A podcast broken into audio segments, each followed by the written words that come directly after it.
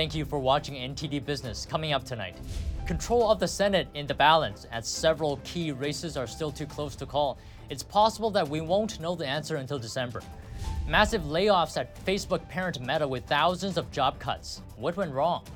The founder of crypto exchange platform FTX loses nearly all of his $16 billion fortune. Meanwhile, rival firm Binance abandons an attempt to save him. That and much more coming up on NTD Business. Great to have you with us, Don Ma here.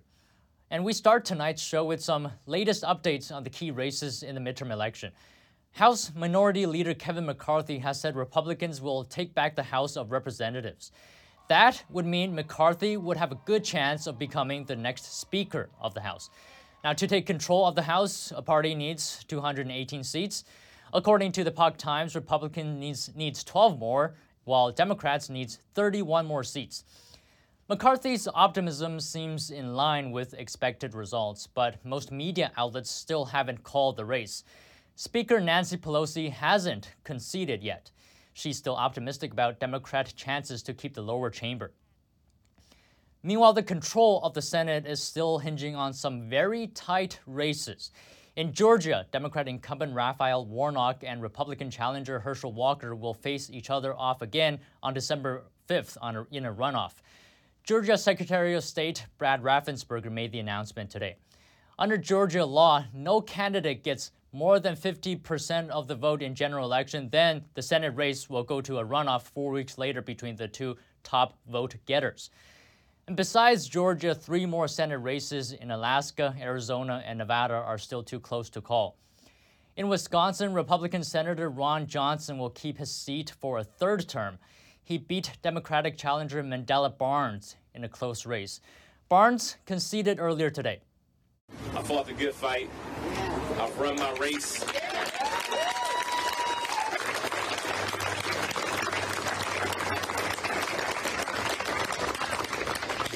And I kept the faith. And I want to thank you for having faith in me.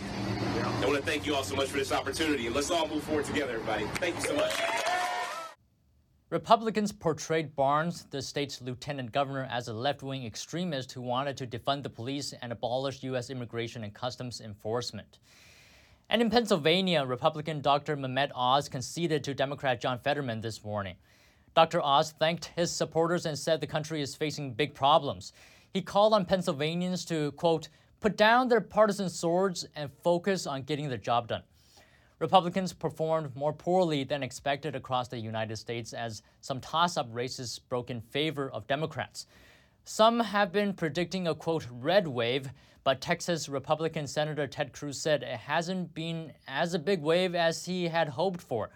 Senator Lindsey Graham echoed that and said if the GOP takes the House and Democrats keep the Senate, good can come from a divided government because lawmakers will have to work together. And earlier, I spoke to economist Vance Ginn. He worked at the Trump White House and is now the president of Ginn Economic Consulting. I asked him what the new Congress can do to rein in inflation.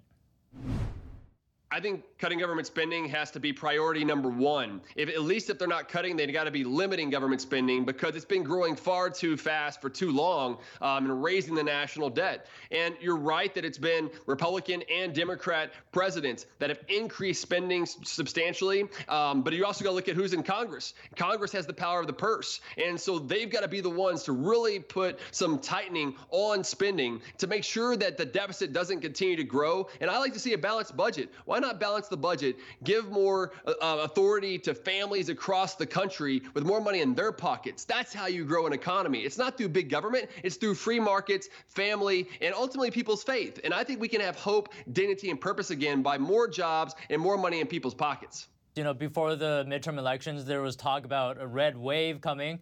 Did you see a red wave come this midterm?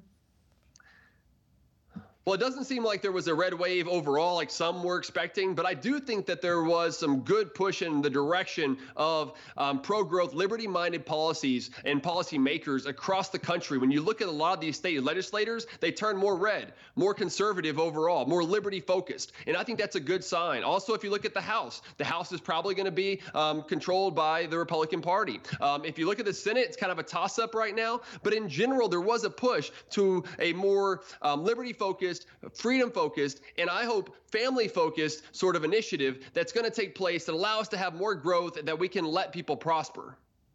Is a split in the Congress good for the stock market?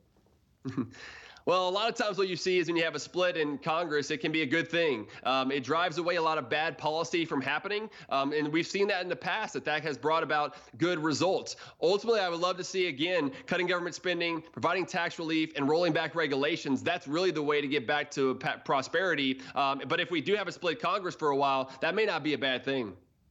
All right. Thank you very much, Vance. Great having you on today. Thank you, Don. Have a great day. California voters yesterday rejected taxing the rich to put more electric cars on the road. Proposition 30 would have boosted tax rates for California's wealthiest. The defeat is a win for California Governor Gavin Newsom. He campaigned against the proposition, calling it a taxpayer funded giveaway to rideshare companies. In California, companies like Uber and Lyft will have to make sure nearly all their trips are zero emissions by 2030. Lyft supplied most of the campaign's funding. Newsom didn't immediately comment on the measure's defeat. And on to Wall Street, it ended sharply lower today. The Dow lost 647 points or 2%, S&P 500 dropped 80 points or 2 and 1 tenths of a percent, and the Nasdaq fell 263 points or 2.5%. Elon Musk is selling more of his Tesla stock. The government reports Musk has sold nearly $4 billion worth of Tesla stock since he bought Twitter. Musk bought the social media company on October 27th, and the Securities and Exchange Commission reported Tuesday night he waited until November 4th to start selling more of his Tesla shares. Musk sold Tesla shares totaling more than $15 billion earlier this year. Now, it's unclear if the money Musk has raised went toward Twitter. Musk recently revealed Twitter is losing $4 million a day as a growing number of companies have stopped advertising on the platform. An Adidas split with Kanye West is proving costly for the company. The sportswear giant today cut its outlook for the year. Last month, Adidas cut ties with Kanye West, also known as Ye, over his controversial remarks. Their deal had produced a number of hot selling Yeezy branded sneakers. Adidas now projects net income being cut in half this year. The firm expects revenue to grow at a low single digit rate in 2022. But Adidas shares did rise over 4% today. And it looks like the Fed's rate hikes are hitting online retail estate broker Redfin. It's letting go more than 800 employees and shutting down a subsidiary. The job cuts amount to 13% of Redfin's workforce. Redfin has slashed more than a quarter of its workforce since April 2022. Home sales have slowed for eight straight months as would be first time home buyers pull out of the market. Now, the average U.S. long term mortgage rate is hovering around 7%. The Fed has raised rates six times this year as it tries to fight inflation. Facebook parent company Meta is also cutting jobs. CEO Mark Zuckerberg announced a massive number of layoffs will be needed to keep the company running smoothly. NTD's Sean Marshall has more. Meta Platforms Incorporated said on Wednesday it will let go of 13% of its workforce. It's cutting more than 11,000 out of about 87,000 employees. It's one of the biggest layoffs this year as the Facebook parent company battles inflation, soaring costs, and a weak advertising market after overextending themselves during the pandemic bump. Emily Zinberg is the social media and digital marketing director at 3E Public Relations. You know, as a public relations agency, we've been seeing great impacts of Meta's changes for quite some time. Um, these layoffs, I, I don't see that affecting users on their level greatly. Um, however, for brands and businesses, uh, this is going to make them question their 2023 planning for sure. Mark Zuckerberg shared the following explanation with his employees. At the start of COVID, the world rapidly moved online, and the surge of e commerce led to an outsized revenue growth. Many people predicted this would be a permanent acceleration that would continue even after the pandemic ended. I did too. So I made the decision to significantly increase our investments. Unfortunately, this did not pay out the way I expected. Um, you know, over the years, they've been struggling with privacy changes from Apple's uh, iOS updates. They've been seeing the compliance issues that Facebook and Meta have had to implement impact their targeting. They can't hit people the way they used to. Um, that's greatly increased their costs, um, impacted their entire strategy. You're talking about probably the average NBA basketball game, you know, filling that stadium with the average attendance for an NBA basketball game and then telling them, hey, by the way, you don't have a job anymore here. Bob Bilbrook gave me his businessman's perspective. You're really not going to see the impact of this on the bottom line for another quarter um, of these cuts. I think that's what they're doing is they're lining up the beginning of their 2023 to be stronger and have the comeback. Although the stock did bounce, I think like three percent this morning. So I think you you're seeing investors kind of getting re-energized and believing in maybe Zuckerberg's making the right decisions around how he's running the companies. The mass layoffs, the first in Meta's 18-year history, follow thousands of job cuts at other major tech companies, including Elon Musk's own Twitter and Microsoft. And just this week, Salesforce also laid off hundreds of people, but nowhere near Meta's 11,000.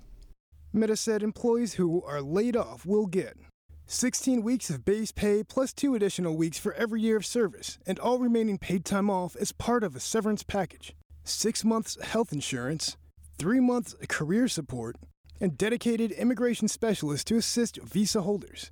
The pandemic boom continues to teach us all lessons about the problems a temporary shutdown of society can bring. Sean Marshall, NTD News. Crypto exchange Binance has decided not to bail out rival FTX after all.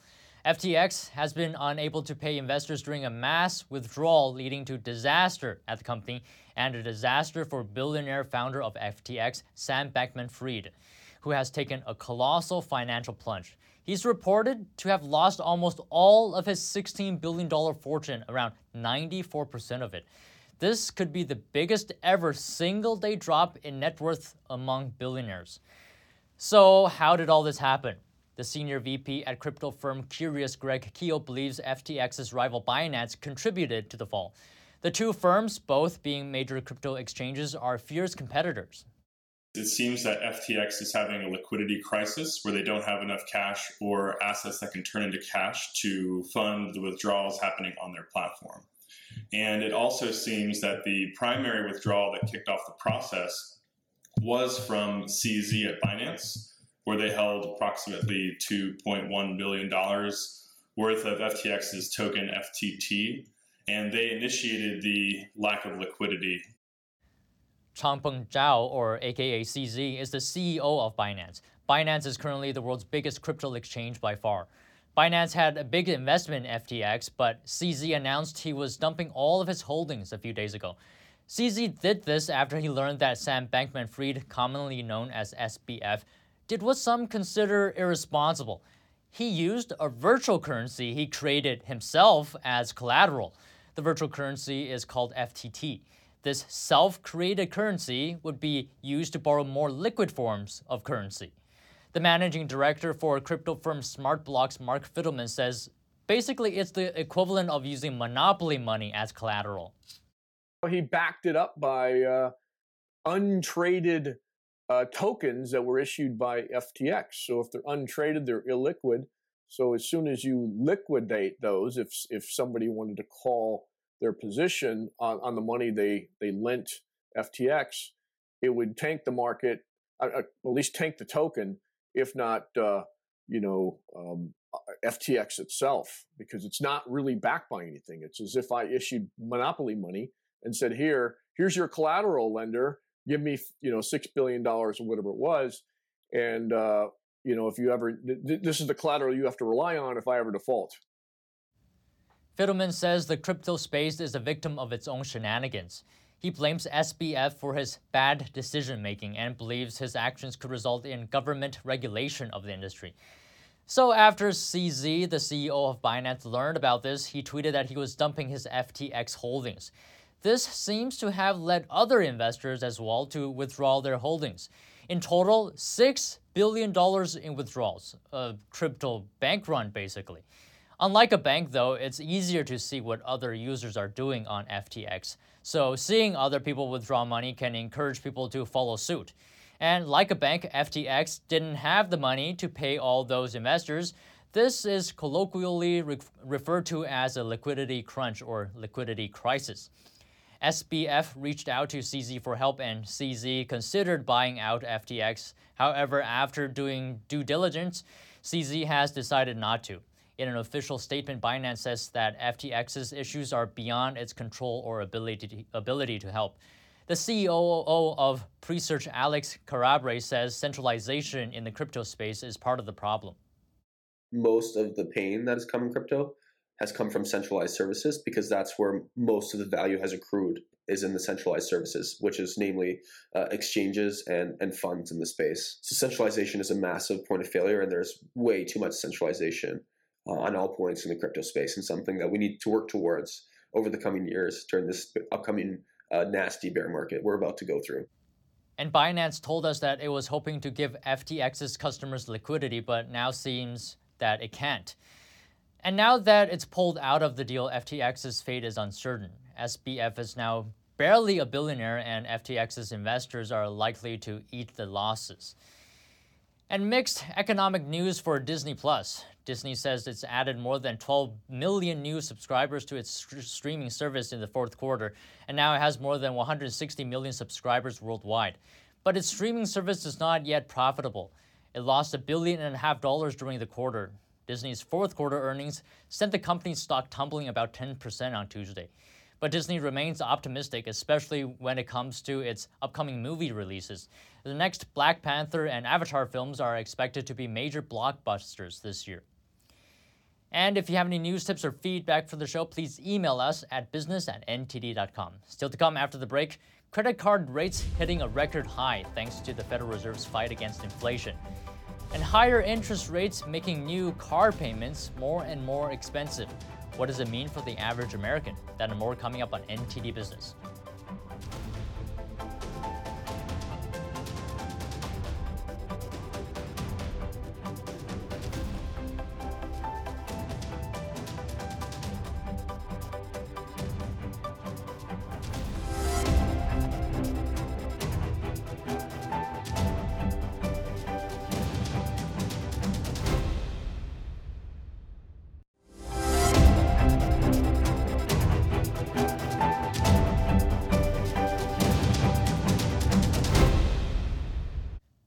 Welcome back. The Federal Reserve's war on inflation has driven up credit card rates to the highest level on record.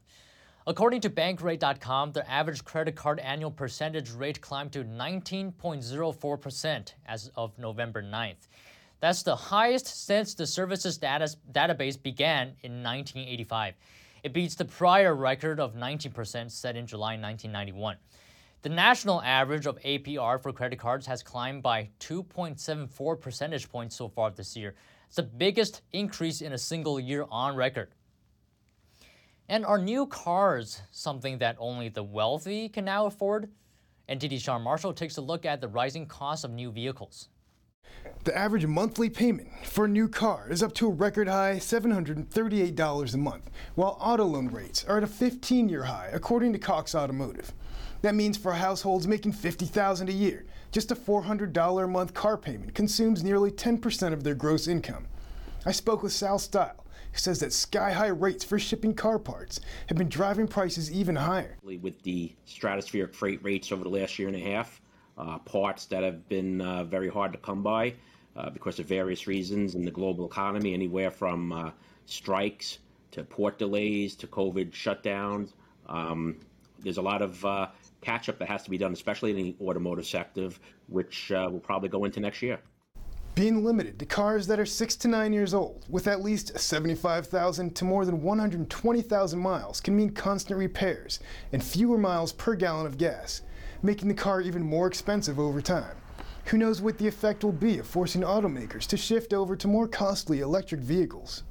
I think uh, it's going to take quite some time for electric vehicles to really uh, be cost effective for uh, most consumers. Um, electricity rates when you charge outside the home are fairly expensive. So I don't see that as being a cure to the automotive problem uh, so quickly in the near future. Cheap cars are disappearing. It's very difficult for auto companies to recoup their massive overhead costs by selling cheap cars with low profit margins. Sean Marshall, NTD News. The chocolate business is looking pretty sweet thanks to booming sales. The latest data shows chocolate sales hit nearly $18 billion in the US. That's up more than $3 billion compared to 2019. Hershey posted sales of its chocolates jump over 12.5% in the third quarter. And at the same time, Mondelez, the brand that makes Toblerone, Cadbury, and other popular snacks, reported its chocolate sales grew over 9%. And a new law could soon change the way you look for a job in New York City. Most employers there are now required to post good faith pay ranges in their job listings. Colorado already does that, and a similar law in California is taking effect in January, giving much needed transparency for job seekers. In this next story, we take a look at how the laws could impact you and why they could have ripple effects across the country. Job hunting is getting a major upgrade. New laws are requiring employers to show pay ranges on job listings aimed at improving pay transparency. This is huge. It should go further. It should be all jobs. New York City is now requiring companies with four employees or more to show the money up front, listing the salary or hourly wage range for any job posting or promotion that can be performed in NYC. Meaning, even if it's a remote job, employers must comply. Civil rights attorney Nancy Smith says wage transparency is a major step toward closing the wage pay gap in the U.S. and says the change will impact women and people of color the most. 94% of jobs have a wage pay gap. And still, in 2022, women make 83 cents on the dollar. Colorado put a law like this on the books last year, and in California, a similar law goes into effect on January 1st for employers with at least 15 employees. Experts say the new laws will be far reaching since they affect two of the most populous areas in the U.S., which have many remote workers. Experts saying existing employees will be able to use the laws as a bargaining tool and advocate for themselves if they're underpaid it's an inspiring time to look at the candidate behavior. And I think it's a frightening time for employers because many are not prepared for that power shift. Meanwhile, a few other states like Rhode Island and Maryland have legislation that requires employers to provide salary ranges upon request. And that's all the stories today from the NTD business team and myself, Don Ma. You can follow me on Twitter too. And if you have any news tips or feedback for the show, please email us at business at ntd.com. That's all for today. Thank you for watching. We'll see you tomorrow.